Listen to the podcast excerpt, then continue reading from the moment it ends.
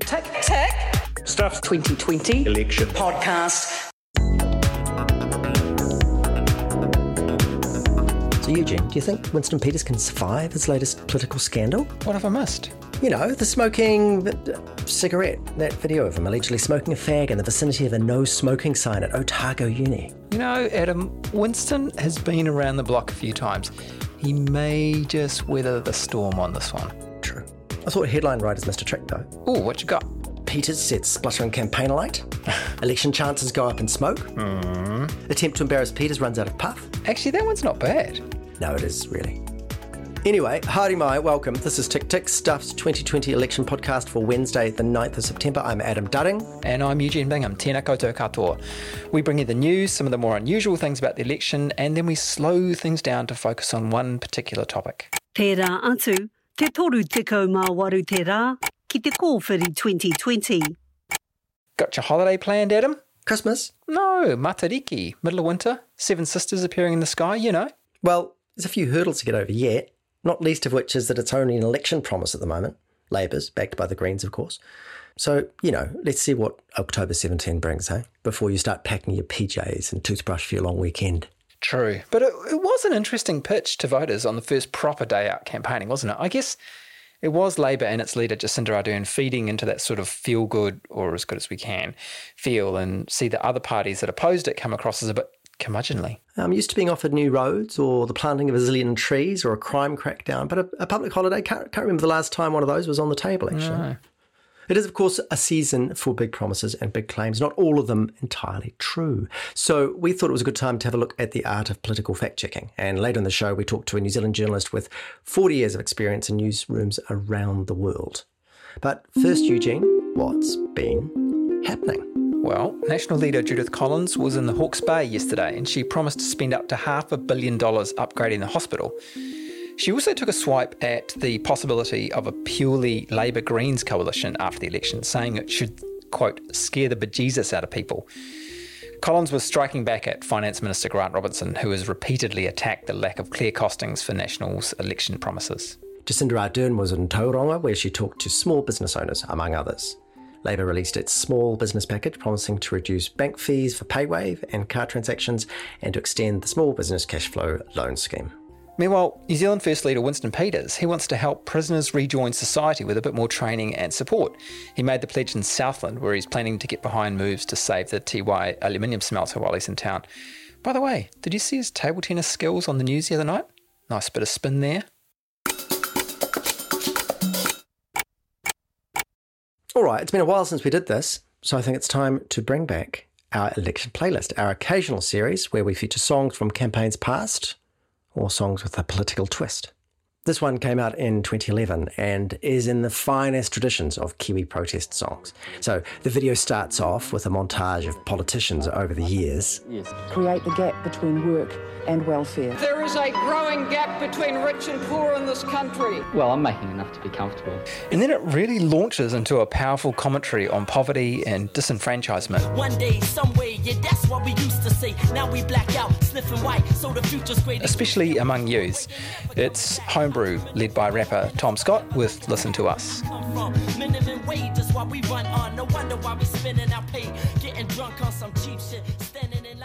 Right, so that song is all about challenging politicians, which feels kind of appropriate for our main feature today. Yeah. We wanted to take a look at the art of political fact-checking in what some people reckon is a post-truth world. So this is an age when representatives of the President of the United States can talk about alternative facts and keep a straight face. And then there's all the conspiracy madness, which the coronavirus pandemic has only fueled, adding layers of confusion and distortion for voters to wade through. So it's no wonder that, especially since 2016, there has been an explosion in the amount of fact-checking. In the United States, there's almost an entire arm of journalism dedicated to it. Some sites are set up specifically to do it, but more traditional media outlets are doing it too. Since 2010, the Washington Post, for example, has had a fact-checker section, and it has a famous Pinocchio rating, 1 to 4 on how big a whopper a statement is. Yeah, and actually, since 2018, it's not just 1 to 4. They added a bottomless Pinocchio. That's a rating for a lie that's been repeated more than 20 times, even after it's been debunked, which seems kind of specific. So guess who that was invented for? Anyway, here at Stuff, we have something called the Whole Truth Project, set up for this election, where our journalists drill down into dodgy facts and come back with the truth. We've already looked at various claims around the effect of rental law changes and stuff about whether we have enough ICU beds to deal with COVID, whether New Zealand was actually slow to adopt masks, and so on and so on. Yeah, because if there's a time when it's more important than ever for politicians to tell the truth, it's during an election campaign, right? Especially one during a pandemic. Yeah, so we got hold of somebody who really cares deeply about facts. He's made a career out of them. Hi, Peter. Morning, Adam. How are you? So Peter Bale is his name, and I'm a New Zealander and a journalist, but I haven't been a journalist in New Zealand for about 30 years, and I've been stranded here under lockdown and really re-engaging with New Zealand journalism, which has been great. So Peter went overseas in the 1980s, initially to work for Reuters in jobs which took him all over the world. He's also worked at the Times Online in the UK, for MSN UK, for CNN, and for 2 years he was chief executive of the Centre for Public Integrity. That's a non-profit which pulled together the International Consortium of Investigative Journalists, the ICIJ. You might know them as the network of journalists most famous for breaking the Panama Papers investigation in 2016, exposing financial and tax irregularities on an epic scale right around the world. So he's got some serious journalistic chops, but he hasn't forgotten his roots either.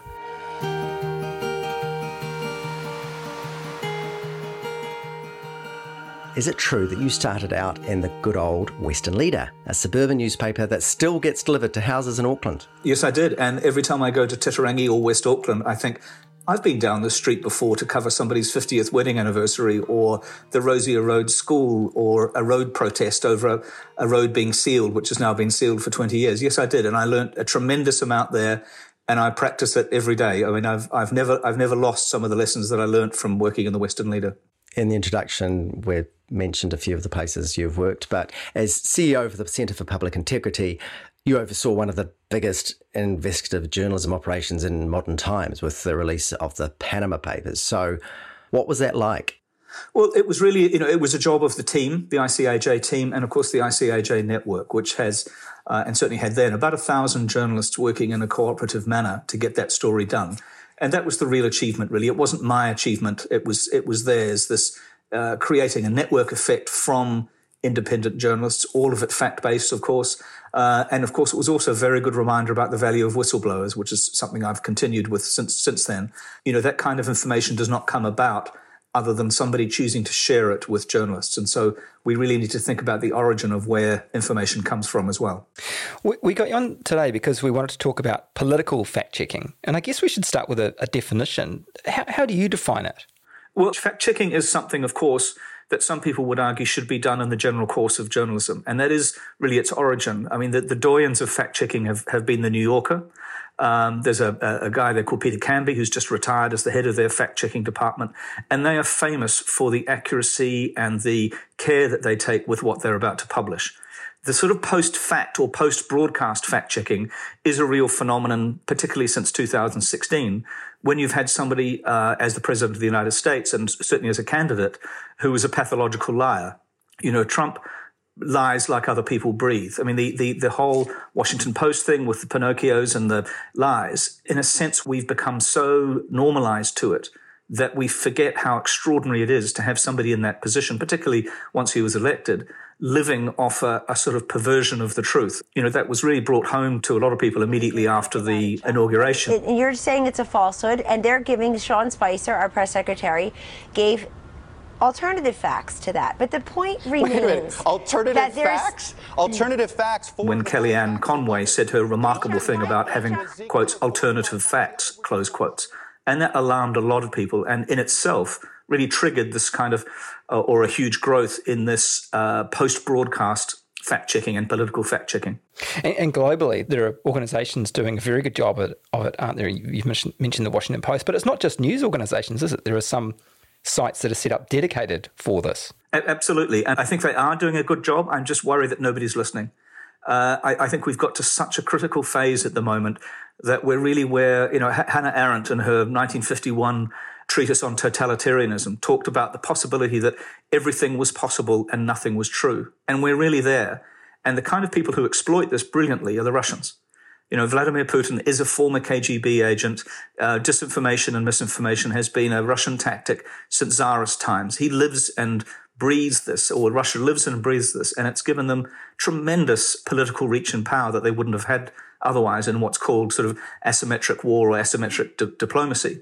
And so the soft underbelly that an open media and Facebook and so on provide us for the spreading of disinformation has really exposed our inherent sort of societal weakness, I think. So yes, there are very good organizations doing a lot of this work, but I worry sometimes that just nobody's listening. Mm-hmm. Globally, there's a lot of it going on. What about here in New Zealand? I just want to pick up on one example that we talked about before this interview. There was a newsroom journalist, Mark Dalder, wrote an interesting Twitter thread in which he pulled apart comments made in an interview by one of the Plan B proponents and epidemiologist, Simon Thornley. You've sort of cited that as a good example of fact-checking, but what about it makes it good fact-checking? Yes, let's break fact-checking into a couple of different things. There's the fact-checking that journalistic organisations should do on their own work ahead of publication. And, of course, the cuts in journalism, the end of sub-editors, all of these kinds of things has made the kind of natural workflow of fact-checking much more difficult. Then you've got the fact-checking, which is fact-checking journalism after publication, which I actually believe is often damaging to journalism itself, but that's a slightly different subject. And then you've got the fact-checking organisations that question things that politicians say and are they right. Mark Dalder, in my opinion, is a one-person fact-checking machine in New Zealand, and I'm incredibly impressed with what he's done, partly because what he's been doing under COVID is effectively using fact-checking as a public service mechanism to point out when people are talking bollocks. And, you know, bollocks is incredibly dangerous in this circumstance. It kills people. You know, all around the world, there are newspapers spreading disinformation, either deliberately or accidentally, which is more misinformation in my opinion, but they're literally killing their readers or putting their readers at risk. And I think Mark's piece, looking at the Auckland epidemiologist, you know, he's breaking down, saying what he's doing a job of that really I think it was Jack Tane probably could or should have tried to do on air had he been better briefed, and pull apart some of what appear to be facts or what appear to be assertions based on fact and just say, what are the facts that underlie what Simon was actually saying? So I think Mark Spinoff is doing a very good job in this area. Stuff has done some terrific work on conspiracies, for example. So the trouble is post-fact fact-checking is post-fact, and it will never reach the number of people that the original broadcast got to, and it's much harder to distribute. So really it would be great to have a feed of Mark and other people's fact-checks and have them distributed with the same prominence, say, on Facebook or Twitter as the original misinformation. Can you name a few of your, I guess, greatest hits of the fact-checking world? Actually, I'll just check it. What's that noise that we're hearing? It's right a bird now? Somewhere. Oh, it's at your place, is it? Not at my place. Do you have a canary there, Peter? Only one in my nearby coal mine. No, it's not coming from my place. That's all right then. It means it's not on your recording, so that's all that matters. I was just getting worried about it. Yeah, well, I remember an excellent fact check. So just to give you an example of how the New Yorker works, a friend of mine was involved in a story with the New Yorker, and the fact checker called him to ask him whether 4 years ago he had been wearing unmatching shoes to a meeting at The Guardian, which of course he couldn't remember, but said it was probably right. You know, the post-fact stuff, Daniel Dale from CNN does an extraordinary job in trying to fact-check Donald Trump in real time. But I think Trump has, partly through alternative facts and just the sheer weight of repetition and the undermining of everybody who reports him, whether it's, you know, in the most recent week, of course, Fox, there's such a toxicity about correcting Trump now. I'm just not sure anybody is listening anymore, and that scares the pants off me. Well, I was interested when there was that very recent interview that went viral. The Australian journalist Jonathan Swan was fact-checking Trump in real time about his egregious nonsense about America having the best COVID response on the planet. Right here. Here's case death. Oh, you're doing death as a proportion of cases. I'm talking about death as a proportion of population. That's where the US is really bad. Well, much worse than South Korea, Germany, etc. You can't do that. You have to go by. I mean, it was bracing. It was entertaining. It was sort of fun. But a part of me wondered whether anything very important was going on. I mean, we were just learning again, weren't we, that Trump lies a phenomenal amount. Yes, and I think it's sometimes it's worth reminding ourselves that this is the President of the United States lying pathologically and constantly. One of the biggest problems that we all face in this is the phenomenon of whataboutism, which is essentially saying, well, Trump is bad, but God, Stalin was even worse. Or Stalin was bad, but Hitler was even worse. You know, there's this kind of ludicrous comparison between unmatching things. And if you say it enough, it does start to become quite bamboozling. But I think the second Gulf War, the invasion of Iraq, and the deception and lies that were told both by Tony Blair and George W. Bush about weapons of mass destruction, and the media's complicity in that, was a turning point where trust in politicians was lost to a huge extent. I gave the order for British forces to take part in military action in Iraq. Because, you know, I remember watching Tony Blair in Parliament in the UK. Tonight, British servicemen and women are engaged. And I just thought, this is too big a lie to tell. It cannot be a lie. It has to be correct. He couldn't possibly... So just more fool me. You know, I believed at that time it couldn't possibly be a lie. And I think part of our deep mistrust in both media and in politicians dates from that.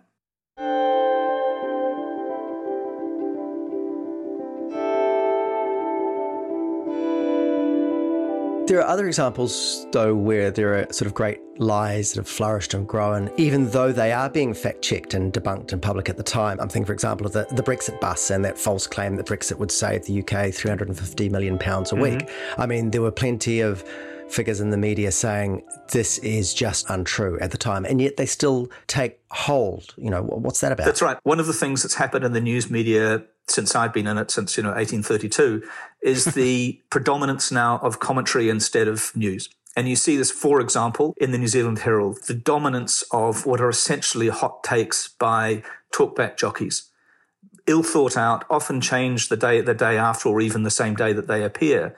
And the prominence that they're given when they're very often fact-free but full of opinion, and they may be surfing or just on the edge of something actually correct, but essentially they're assertions. And that has fed into this kind of tribal nature that we're all in at the moment, where each of us have our own facts and we stay within our own fact boundary. Huge sections of society are no longer inquiring about the true information or the accurate information. They want information that reaffirms their tribes.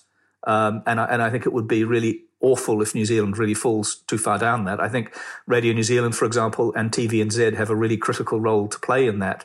And it was very interesting to see this week, or last week, in fact, in the New Zealand On Air report on trusted media, that TVNZ, the 6 o'clock news, is still extraordinarily trusted. And so I think that particular outlet has a huge value in still creating some kind of national conversation where facts can be sacred, debate can be had, but you don't get into this complete tribalism that has infected the UK media and the US media and made true dialogue impossible. And it's also made communications of things like public health emergencies really difficult. So I guess we sort of embarked on this conversation about political fact-checking, focusing on politicians, but what you're saying is actually media is complicit in this as well. It's got a big part to play in what's going on. Yeah, and it's not that there's necessarily ill intent, but one of the reasons why media has become tribal is cost. Commentary is a lot cheaper than actual news reporting, but also because clicks come from a tribal world, it comes from anger. We know from Facebook that its engagement is stimulated and driven by fear, anger and hunger. And so that is the same for media. So it's no wonder we've become more tribal. It's just, I think, those of us with some responsibility in it have to try and put the brakes on that a little bit and make sure that there is common knowledge and some agreed facts. And I think this has been critical. And I admired what I saw in New Zealand during the first lockdown immensely, because although I thought to some extent the media in New Zealand was generally very compliant with the government message, it was also performing an incredibly important public health role in encouraging compliance while also explaining what the facts were. I think that's been lost slightly. I think the media here has slightly overreacted to national and the rather naughty little Jerry Brownlee nods and winks that there's something else going on here, and has become a little more aggressive. But at the same time, it's very interesting with a leader like Jacinda Ardern, who appears and comes across in an incredibly authentic way, that challenging her becomes very difficult. Earlier, you were saying you placed the Second Gulf War as an important time in the collapse of truth and you know, the rise and the need for fact-checking as well, I guess. And this notion of fact-checking does feel quite modern. But is there a deeper tradition around fact-checking? Yes, and it's very much a US thing. I mean, you know, American journalism can be incredibly introspective and somewhat self-regarding, but it does have immense traditions of accuracy and impartiality. One of the sort of overriding ideas in US journalism is that sunlight is the best disinfectant. And that actually comes from the first Jewish Supreme Court judge in the United States. It was his phrase, not a journalist, but that is one of the sort of driving forces behind US journalism. Those ideas of that there's an ethical basis and there's a need to get to the truth are relatively new. They're ideas that came around in the 1890s, 1910s, 1920s, rather than, you know, there were as many scandal sheets as there are now, in a sense, in the mid-1880s. But as you started to get journalism being turned into a profession, fact-checking became extremely important in the United States. And then it also goes to transparencies, things like correcting your errors and how you correct them.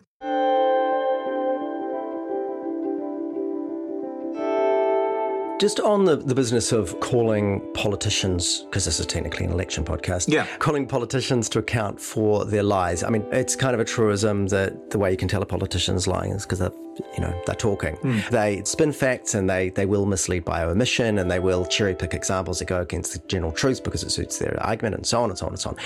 So what are the red lines? When is it time for the fact checker to jump in? Well, I think this guy Daniel Dale on CNN is doing a very good job of trying to do it in real time.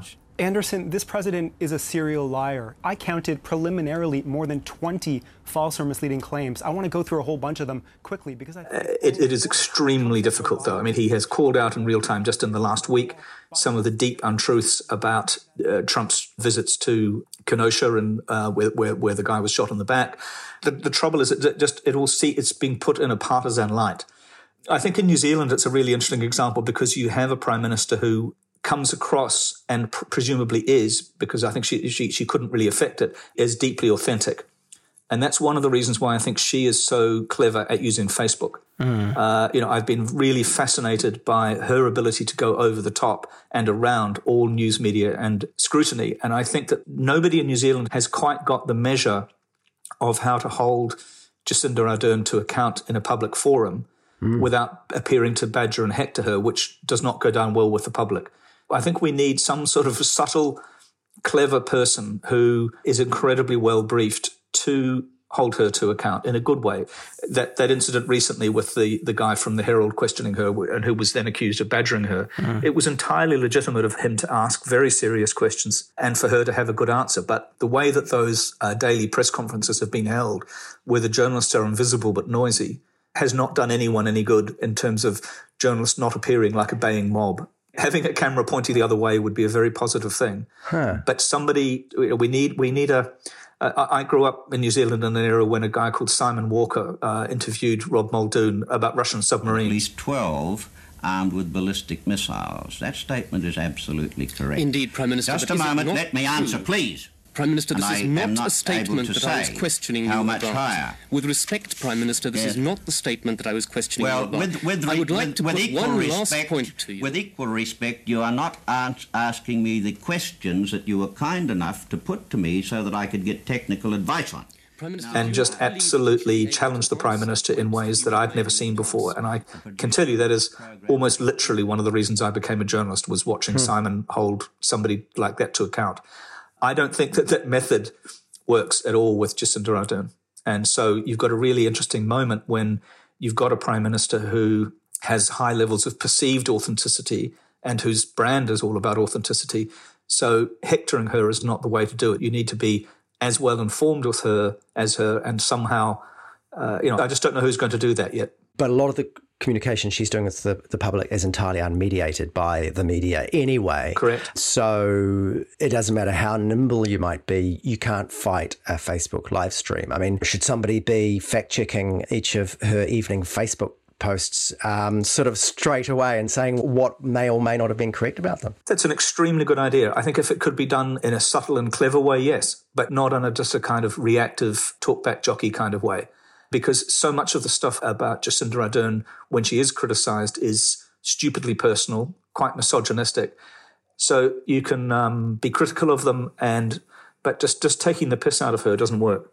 We've talked a lot about Jacinda Ardern, but we've also got an opposition here which is doing a job and sometimes it seems straying into well, there's certainly with the Jerry Brownlee press conference and so on, there was some questionable stuff going on there. What's the fact checker and journalist's role in taking on an opposition party? Well, I thought actually a lot of journalists did a really good job in taking Jerry Brownlee on over that really, really dangerous "I'm just asking questions" bullshit.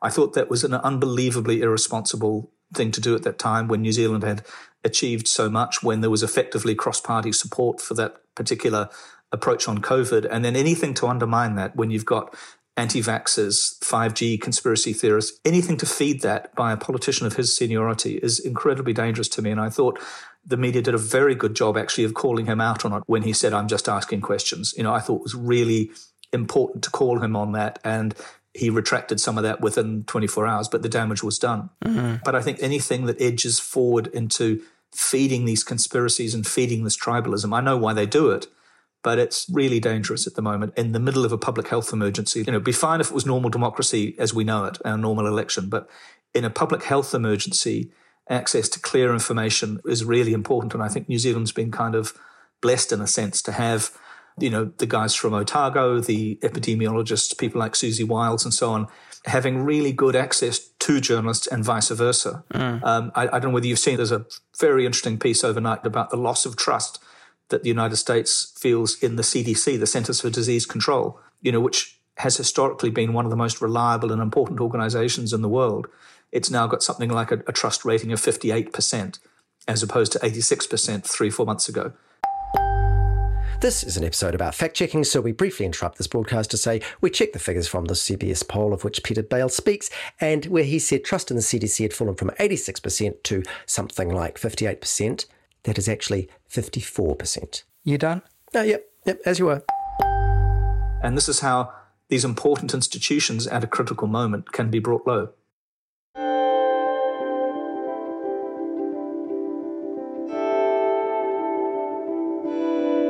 This issue is not new.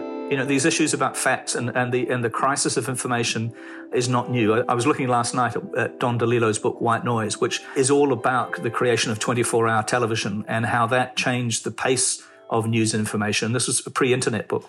But I also noticed the Talking Heads song, Cross-Eyed and Painless, from 1980. Which is, you know, one of its best lyrics, which I'm definitely going to crank up again on Spotify, is facts are simple and facts are straight, facts aren't lazy and facts aren't lame, facts don't come with points of view, facts don't do what I want them to.